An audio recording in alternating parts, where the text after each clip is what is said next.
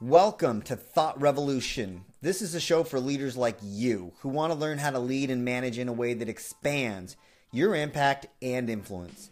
My name is Chris Nebro, and I am the founder of Impact Consultancy. And I'm excited to share with you my biggest aha moments and thought provoking concepts that are designed to free up your time, your team's capacity, and your ability to create impact in the world. Let's go.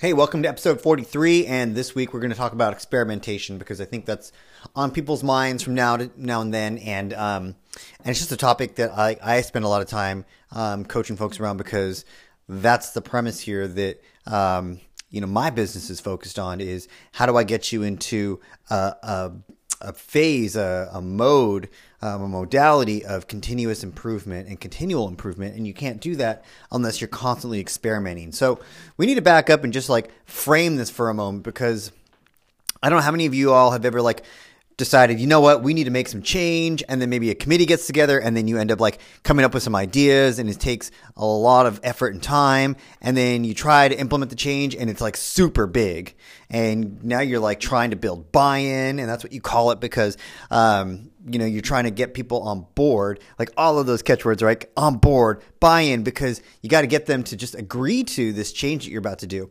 And um, and then you go big with it and people don't like it. And maybe it just dies in the staff meeting like just the thought of it and you're like well why don't people like this? Um, we, we gave it a lot of thought and of course you've got people in the audience who are like well did you think about this? And did you think about that? And like I, I just sorry i'm like reliving like you know nightmares that i've gone through. And um and it doesn't happen, or it does. And it's like it doesn't work the way you thought it would, um, or you begin to implement a change, and now people just like are like, "Oh, that's awesome! It's so much better." And then like the idea is that like you're done forever, like as if it's never going to be bad again, and then you move on to the next thing. Um, but the reality is that conditions are always changing. They are always changing, so you're always going to have to be flexible. And that means that you're always going to have to be taking a look at how do we just make things better. And if you know me, you know that most of us are stuck in this mentality of doing the work is the work, right? That's how we see it, which means that typically that we're just focused on what we have to do. We keep our head down. We're siloed. I'm focused on my job, my role. I'm going to do that as awesome as I can. I will be efficient at that if I can. Um, I'll be a rock star at that if I can. I will make contributions to my job if I can. But it's really different from the mindset that experimentation comes from, which is improving the work is the work which is all about um, how is the whole operating? How are we doing? Not how am I working, but how are we working together? What are we creating together? And sometimes we're not even clear about that. So improving the work is the work, is what it's all about. And it's from that mindset that we're going to talk about experimentation today and just get a little bit practical with how you can begin to experiment. And I'll even share with you um, my experiment um, worksheet that many of you have either tried or um, if you haven't, you can play with because it just helps begin to guide like how you might begin to design small experiments. And I got to say, like when we talk about experiments, there are different kinds. So let's make sure that we're breaking that down too, because I think some people are so used to you know, a TV version of what a, an experiment is. And a lot of us are used to this idea that an experiment is really like um, a hypothesis, you know, if then, like if I create a checklist, then people will stop sending me junk. or if I, you know, have the right um, signage, then people will know exactly where to go. And fair to say that that is one kind of experiment, without a doubt, right? But there are other kinds of experiments that we typically need to run first on our processes with our teams before we can get to that one, unless it's that obvious. And if it's that obvious, let's just say it's not an experiment, it's just something you do. like you just go do it. There's no experimentation needed, right? Because the whole the whole premise of an experimentation is to learn. Um, if we're going to get geeky about it, like the whole premise of an experimentation is that you do not know the outcome. So you're going to be trying something to test something. So the idea that you would know what the outcome is just by default makes it not an experiment. It just makes it a task. So let's back up. One of the ways that you can experiment, and is the most foundational way that you can experiment, is what we call a learning experiment. Most of us don't engage in it because we don't think of it as an experiment. It barely qualifies via scientific definition as an experiment. But in my book, and my book matters because I'm the one that runs my life and I'm the one that shares with you what I'm thinking. So this is like me calling the shots about experiments here. I say that a learning experiment exists and it's awesome. And the way you set up an experiment, you know, is pretty simple. Um, and it really is uh, anchored in what the problem is you're trying to solve. And I'm going to come back and talk about that. But once you're clear about the problem you're trying to solve, then it's really asking, you know, two simple questions. So, what is it that I'm going to try or test? And what do I expect to learn and by when? Right? That's really it. So, if you think about that, a learning experiment often comes at the point where you're still trying to make sure you're understanding what the problem is. And so, the the experiment isn't what is it that I'm going to try and what do I expect? It's what am I going to do to learn something? and what do I expect to learn and by when, right? So maybe I'm going to learn more about a problem and I don't really understand like um, why there is turnover or I don't understand why folks are unable to submit, you know, the form correctly. So my first experiment might be um, I'm going to go watch the process. I'm going to go watch someone fill out a form. I am going to go interview and ask somebody, um, you know, why they had a hard time um, completing the application, right? And that in and of itself is just a task until you until you attach it to two things. Until you attach it to why you're trying to understand something, like the objective is to understand the problem better, and two, until you're able to say, and this is what I expect to learn, and that that is what makes insight um, available. Because if you're able to walk in and say, my hypothesis is I'm going to go and watch somebody complete an application, and it's my assumption or my hypothesis that they're unable to complete the application because um, you know there's there's too much text or you know the lighting is poor in that room. I have no idea. Um, then then it's an experiment, and and I'm going to do this by next Wednesday. You know, so now you've set up an experiment. There's accountability there. You can quantify your action, and it's not too far out. That is a great learning experiment something to make sure that you like think about here is running your experiments. Never make them too far out. That's the biggest mistake people make. They're like, oh, we're gonna, you know, we're gonna basically create a template and a checklist, and we're gonna survey everybody, and we're gonna do this in the next three weeks. That's too long. Like you're you're not learning fast enough. You want to learn faster. So what can you do in the next? I love it. What can you do in the next 24 hours? Like that's my favorite. If you can do something in the next 24 hours, awesome. Cool. Go talk to three people. What do you expect to learn from these three people? Right? Um, what do you think they're to say? Just go get data because it puts you in action, and action creates clarity, and clarity creates, you know, um, an ability to make a, a decision or choice, and that clarity around decision or choice gives you a better opportunity to begin actually engaging and creating a result, which I think is really what we're after. So, if you can make it 24 hours, awesome. I say never more than a week. If you've gone to, if you're, if your next action is going to take you longer than a week, depending like honestly depending on like the nature every now and then it might take longer than that but it's rare um, if you're really you know facile with this you know it should be less than a week. What can you do to begin learning? Because we want us in learning mode right now Okay. Okay. So that's one type of experiment is a learning experiment. Anyone can do it. You can do it. You should get good at it. People kind of do it informally already. We're just putting structure around it because what we want to do is get people really used to the habit. Remember, this is about the habit of experimenting. And that's what we want. We're not just like learning how to experiment. We're um, learning how to experiment and then we want to like create some excitement and um, a culture of experimentation. The second kind of experiment is what I call exploratory. And so in this instance, you're going to be doing something really small and it's going to be single factor. That's the whole point here because we're just trying to learn. We're exploring.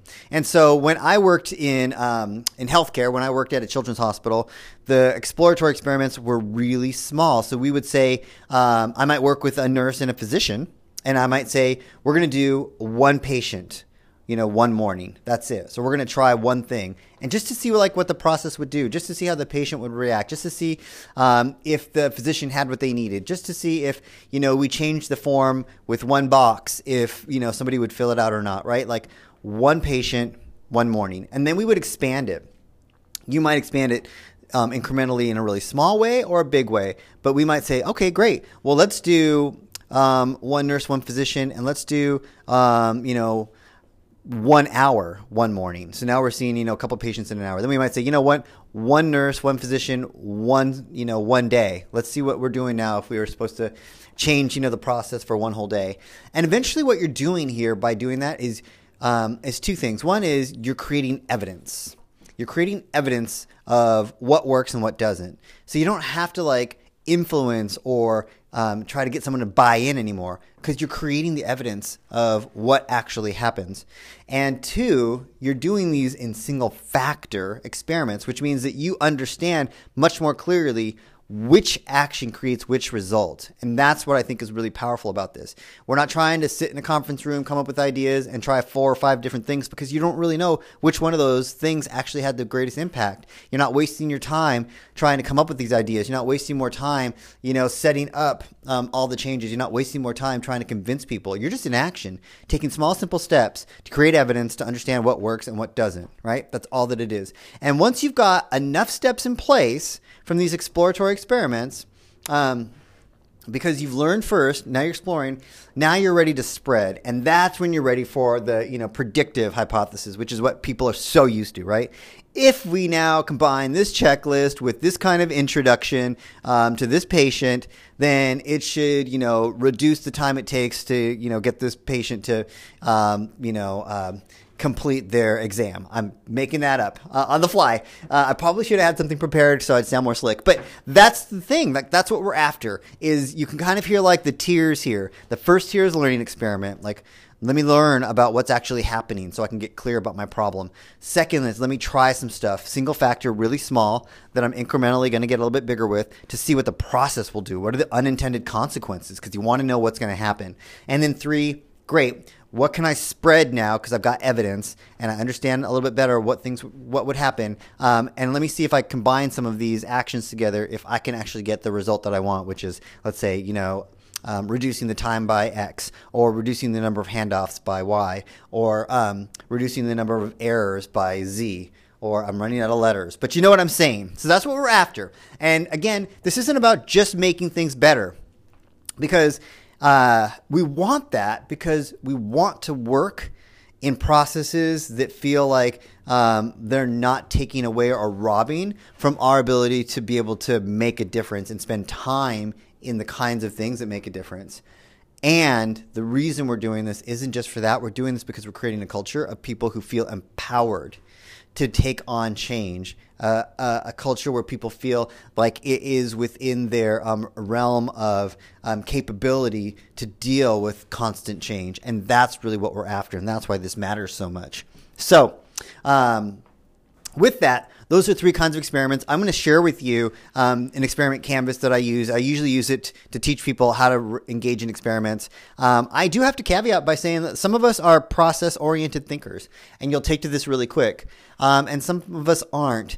Um, and regardless, when you're trying to move a team, that's a different ballgame. I've worked with lots of leaders who are process oriented and then they're frustrated that their team isn't because what I'm asking you to do here is one, understand what is required of you to experiment. But two, especially as a leader, especially as a manager, it's not about how facile you are experimenting, it's how facile you are at teaching others to experiment. And that's the name of the game. And that's why this canvas is so important. I always say tools are in place, at least the tools that I use, tools are in place to drive habits. And the only way to drive a habit is to have a tool like that that's structured, that forces you to do certain, let's say, thinking steps, because that's what an experiment is, is a thinking routine, forces you to have thinking steps. And then um, in that, in forcing you to have those steps, you're going to get used to thinking a certain way. But with that, the tool is only only useful to the extent that you give it the frequency that it that it requires. So you got to be able to like you know get after this as much as possible, constantly uh, experimenting, because then it just starts to open up like your new way of acting and thinking. Um, so I've talked a bit about experimenting. I think it's awesome. I think there's three kinds of experiments. There's a learning experiment, there's an exploratory experiment, and then there's your um, predictive hypothesis. Right? This is what we're used to. If this, then then that um, all three tiers. And the experiment always sounds like this. Um, what's the problem I'm trying to solve? First of all, um, you know, there's usually like a target that I'm after. There's a gap that I'm trying to close. It's quantifiable. But then the actual experiment is what am I going to try? What am I going to do? Um, and what do I expect to have happen? Right? It's those two questions. And by when? So I guess three questions. What am I going to try? What am I going to do? What do I expect to have happen? And what you expect to happen might be someone's going to say something, someone's going to do something. So it can be behavioral. It could be something's going to happen, like um, there'll be fewer errors. It might be a metric, right? Um, but what do I expect to have happen? And by when am I going to run this experiment? That's the accountability. So I'm going to be doing this, you know, by you know by this afternoon. So that's really like it. That's all there there is to experimentation. Once you run the experiment, then there's two last steps, which is what actually happened. Oh, it turns out that they asked one question. And what did I learn? Well, you know, they were able to do everything. They did ask one question because um, the way that I placed the box on the checklist was kind of funny. So now I'm going to change where I place the box and run it again, right? So that's really the cycle that we're after over and over and over again. Um, and that's really going to set up for you the ability to hardwire this kind of thinking in your organization. So, so I do have to make sure that like as you're hardwiring all of this, it always comes back to you know, and I think people who um, uh, know me and know me in the continuous improvement community are going to cringe because they're like, "This should have been the first thing you said." But this comes back to you being really clear about the problem, and it's always about clarity with the problem. Any experiment is about trying to um, solve problems, really, and so. Um, you know, there's a whole other podcast that you listen to around how to set up problems. I'm not going to go deep into it, but I will say this that a, a, strong problem is something that you're able to have a clear gap around, right? It's quantifiable.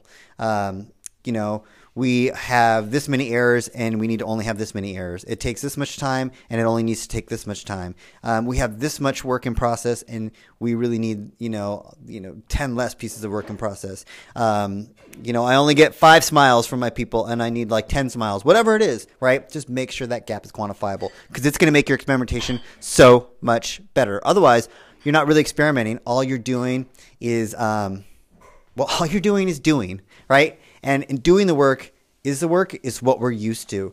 And transforming into improving the work is the work is what it's all about. It's what opens up the opportunity for us to get used to this idea of creating possibility, which we have the potential to do, but doesn't come naturally for us. So, um, that's my tutorial for this week. That's my thought to add to the revolution for this week. Um, I hope you found it useful. I want you to download my experimentation canvas, try it out. Feel free to DM me or email me with questions. I'd love to help you figure your way through this uh, because I'm really excited about what you can start to do in your organizations now. Got it? All right, you guys, I will talk to you next week.